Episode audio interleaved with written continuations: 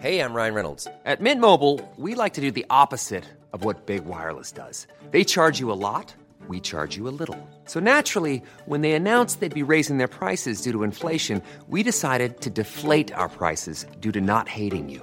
That's right. We're cutting the price of Mint Unlimited from $30 a month to just $15 a month. Give it a try at mintmobile.com slash switch. $45 upfront for three months plus taxes and fees. Promo rate for new customers for limited time. Unlimited more than 40 gigabytes per month. Slows. Full terms at mintmobile.com.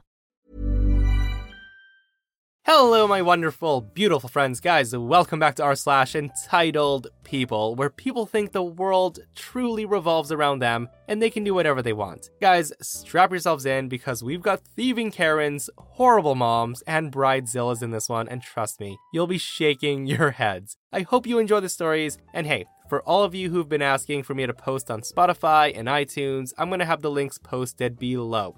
With that said, we're gonna dive in, guys, so get ready. Okay, so this story happened years ago. When I was 17 years old, our house burned down, and we were actually still in it when the fire started. Thankfully, a passerby woke us up before the fire spread too far for us to escape.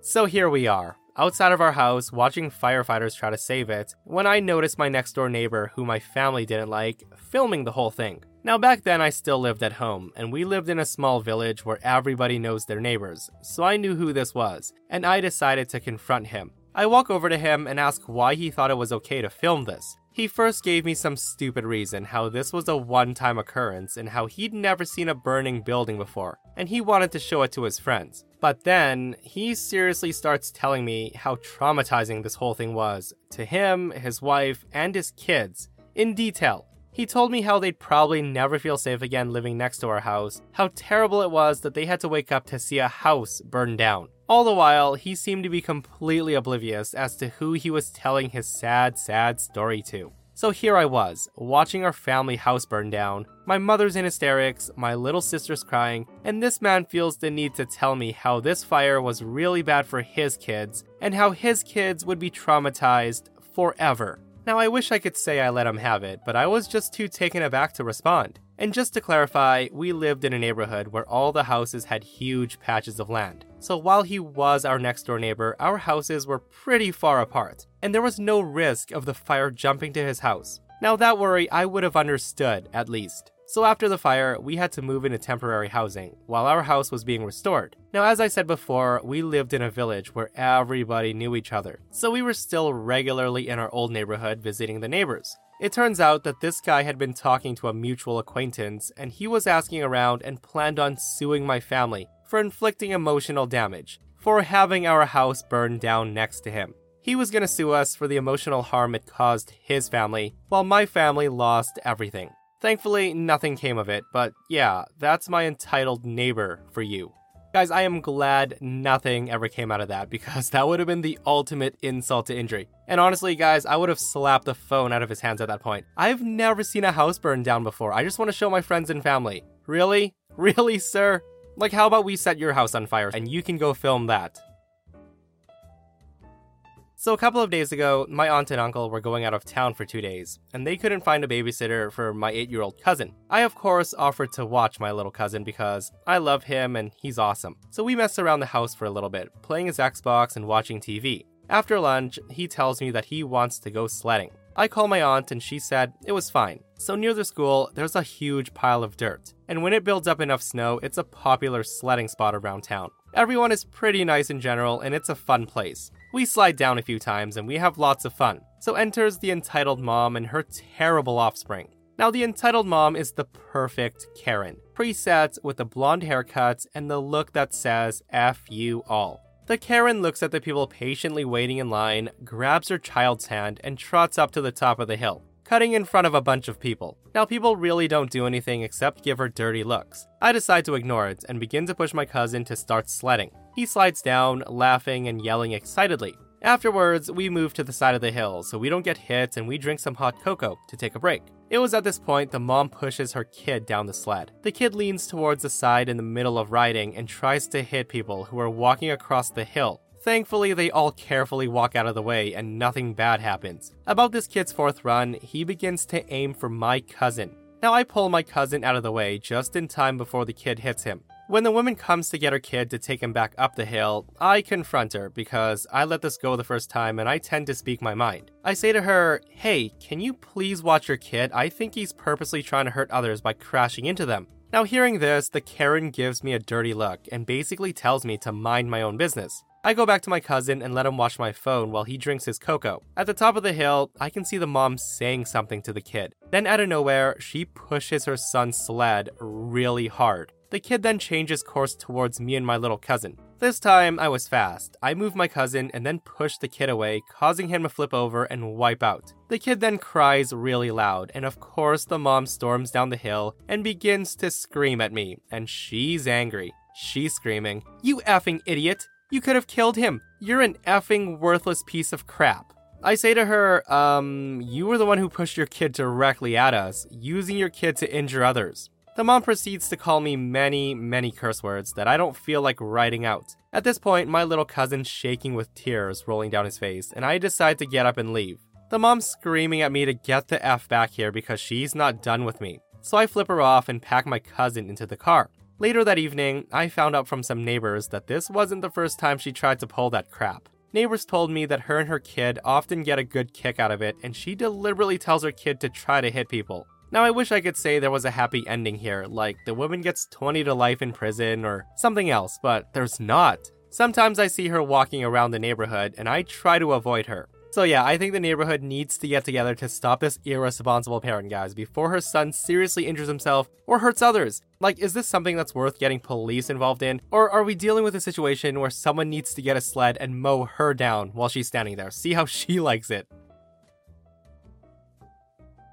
Okay, so I work at a grocery store and it was a pretty slow day today. I was super bored and had like two hours left in my shift, so I was wandering around and looking for my friend, who's also my coworker. So, right as I was rounding the corner to the produce section, I hear people arguing near the winery, and also a crying baby. So, me being curious and bored, I decide to check it out. Well, it turns out it was my friend, and he was arguing with this woman with an oversized baby bag and a stroller, with what looked to be a pretty irritated baby. So I walk up to them and try to mediate the situation. The woman looked to be around her mid 30s, had obnoxiously and obviously dyed blonde hair, and a horrible tan. She looked super irritated when she saw me, and she rolled her eyes when I started to talk to her. It turns out she had been stealing wine. She was stuffing wine bottles into her baby bag and even hid one behind her baby, which explains the crying, because laying on top of a wine bottle can't be comfortable. My friend had caught her stuffing one of the bottles into her bag, which led to a little argument. When I finally got the context of the situation, I then asked the lady to return the bottles since obviously she wasn't gonna buy them. She then starts to get irate. I tell her, ma'am, you need to return these wine bottles because you're stealing from the store. The lady screams, no! Which at this point, my friend tells her, Yeah, you need to give those back. I caught you in your attempt to steal them, and you need to put them back. We will have to call police if you refuse. Now, what she says next still baffles me to this day. The Karen says, I'm a tax paying citizen, which means I basically own this store. You wouldn't have jobs without me. At this point, the situation was escalating way too fast, and other people were beginning to look at us. Eventually, my manager comes out to see what's up. My friend and I were in the middle of explaining the situation, and the lady just takes off running. She left her stroller behind. My manager radios the store security, and they stopped her at the entrance, and I had to push her stroller to where the guards were keeping her. When the crazy woman realized that she wasn't gonna get away, she then takes one of the bottles in her bag and throws it at my manager. It barely missed his head, and it was pretty bad, and then the security guards tried to tackle her to stop her from getting out another bottle. One of my coworkers called police, and my manager was screaming at the lady. I don't know if he'll be pressing charges against her or not. I was put in charge of taking the wine bottles back and putting them away. The police eventually came and arrested her. I don't know if I'll update. Guys, with that Karen logic, everybody should be allowed to steal whenever they want, right? Since we all pay taxes. So OP does come back with an update to the story, and it's pretty interesting. My manager is pressing charges. CPS was called on the lady, but it turns out the baby wasn't even her kid. It was her niece. She was supposed to be babysitting, and she took her baby to the store and then attempted to steal. The baby's mother, who's the mom's sister, apologized profusely to my manager and explained everything. She said her sister was a known alcoholic and a substance addict. I genuinely couldn't believe what I was hearing. I personally wouldn't have left my baby with a known abuser, no matter how clean they claim to be. But that's just my opinion. The mother told us that she's a single mom and she had to work overtime and needed somebody to watch her daughter for a couple of hours, as her regular sitter couldn't come. Her parents were on vacation, so she decided to take a chance on her sister. She had no idea that she was this unhinged. The woman was arrested for shoplifting and attempted assault with a deadly weapon. My manager is pressing charges for emotional distress. CPS let the mom keep the baby, but I'm pretty sure they might be conducting a search on the baby's living conditions. My friend and I were also reprimanded for confronting a shoplifter because that does go against store policy. So, yeah, that's pretty much what happened.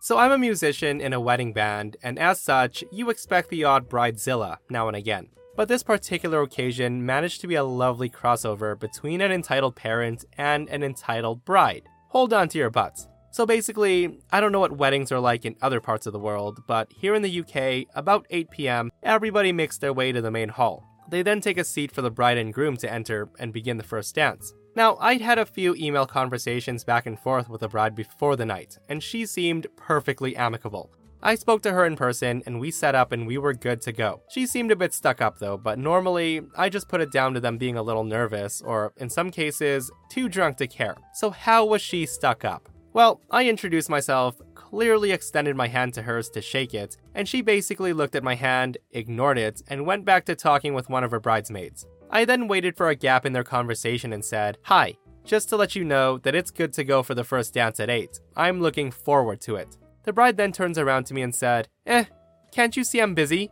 Go away and do your job. That's what I've paid you for. So yeah, she's a bitch. That's fine. I've dealt with horrible brides before. I couldn't spy the groom anywhere, so I did exactly what she said and buggered off for a while. So 8 p.m. rolls around and we're on stage waiting for everybody to pile into the room. About 10 minutes later, we get the thumbs up from the wedding coordinator to announce them into the room. I announce them in, ladies and gentlemen, please welcome to the dance floor for their first dance as husband and wife, Mr. and Mrs. blah blah blah. Everyone's clapping, they walk in, but the bride looks fuming. She marches right up to me and says, I wanted you to announce us as the blah blahs. Planning for your next trip? Elevate your travel style with Quince. Quince has all the jet setting essentials you'll want for your next getaway, like European linen, premium luggage options, buttery soft Italian leather bags, and so much more. And is all priced at 50 to 80% less than similar brands. Plus, Quince only works with factories that use safe and ethical manufacturing practices. Pack your bags with high-quality essentials you'll be wearing for vacations to come with Quince. Go to quince.com slash pack for free shipping and 365-day returns. Hey there, it's Michelle Norris. I'm host of a podcast called Your Mama's Kitchen. When I travel, I'm usually looking for a way to find a taste of home when I'm not at home. And one of the things I love to do when I am at home is entertain. And Airbnb allows me to do that. When I was in California recently, I rented a house that had a great kitchen. And when we were sitting around the table, we we're all thinking, we're in someone else's house. Someone could be in all of our homes as well. If you have a home, but you're not always at home, you have an Airbnb. Your home might be worth more than you think. Find out how much at airbnb.com/slash host. So do it. I smiled, apologized, and tried not to let it bother me, saying, Ladies and gentlemen, give them a big round of applause as they take to the dance floor the blah blahs. The bride then glared at me like I just punted a newborn, and then she stomped to the dance floor. So by now, you've got a decent idea of what kind of person I'm dealing with here. Very rude, a control freak, and not lovely at all. So we get stuck into the first dance, and the song is Perfect by Ed Sheeran. So original. There's videographers, photographers, and about 200 people there. So, as you can imagine, for most wedding bands, the first dance is the main part of the night that you simply have to get right. Now, it's pretty stressful, but as long as you're confident and know the song, you're golden. That is, unless the bride's snot nosed infant decides that it's time to enter your life. So, this kid appears out of nowhere and he starts running around the bride and groom. He's just above knee height, so I don't know, maybe he's three years old? For some reason, he's carrying some sort of a stick with a ball on the end of it, kind of like a wizard's wand. They're laughing. Everybody thinks it's funny and cute, haha, great.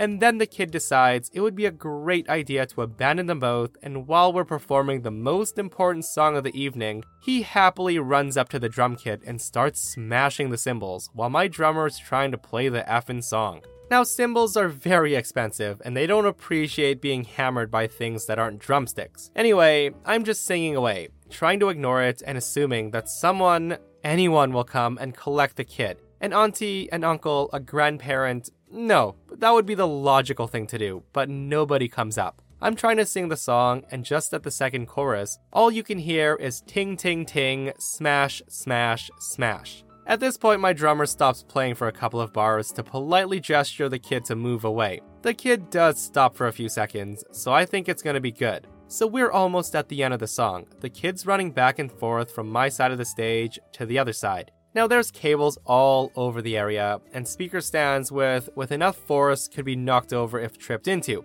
Not only that, but the drum kit itself. The bride also seems oblivious to the fact that her son could get his ear sliced off by a cymbal. And yes, they are surprisingly sharp edged. Who would have known? So at this point, we finish the song. We made it. The bride does not applaud. The groom does seem happy enough, though. The kid goes away for a while, and I'm amazed that nobody in the room thought it would be a good idea to just hold him until the dance was over. So we kick off the night, and halfway through the second song of the evening, I have to stop halfway through the song because the kid keeps throwing a balloon, and it either keeps going straight at my face or onto the stage. So I just say to the kid, Hey, can you try to keep the balloon away from where we are, please? And then I smile at him. The kid looks confused for a second, and then he takes the balloon and goes away. We keep playing thinking it's all good. So, two minutes later, the bride walks up to us and stops the next song, demanding to speak to me, holding her kid who's now crying. The bride then says to me, Did you tell my son that he can't play around you?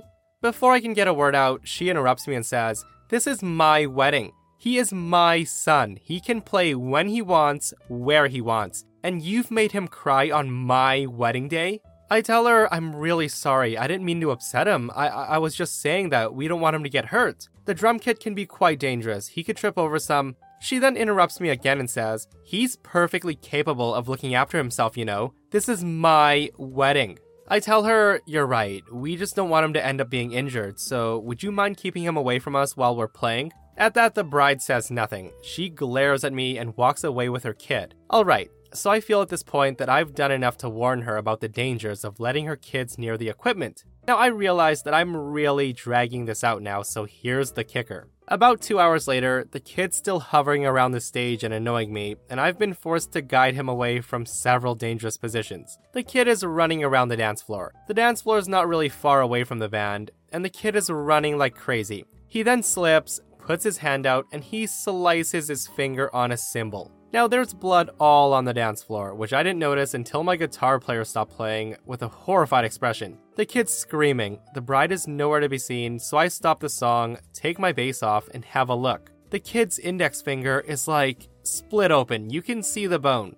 So a guest finally comes up, while another one runs to get the bride, and I'm freaking out. I'm telling my drummer to phone an ambulance. Now, I know it sounds absolutely stupid, but I was genuinely panicking, thinking, oh my goodness, this kid might die or something. I can laugh about it now, but at the time, I was freaking out. The bride then comes in, announces her presence with an ear splitting shriek. She then picks up the kid, and instead of carrying him somewhere else, she stands there and screams at me, This is your fault. Look what you've done. Look what you've done to my boy on my wedding day. The hotel doctor comes down. An ambulance comes to take the kid to the hospital shortly after. Bride and groom leave with the kid. The rest of the night was ruined. Everybody who was drunk was told to stumble home, and it wasn't even 11 p.m. yet. Needless to say, we packed up our stuff and we left. Now, we obviously didn't get paid, but the bride left us a review, which was genuinely full of so many expletives that I could barely read it. Basically, she tried to imply that I was being horrible and picking on her kid all night. So, the moral of the story is if you're gonna bring kids to a wedding, make sure that you can either A, control them, B,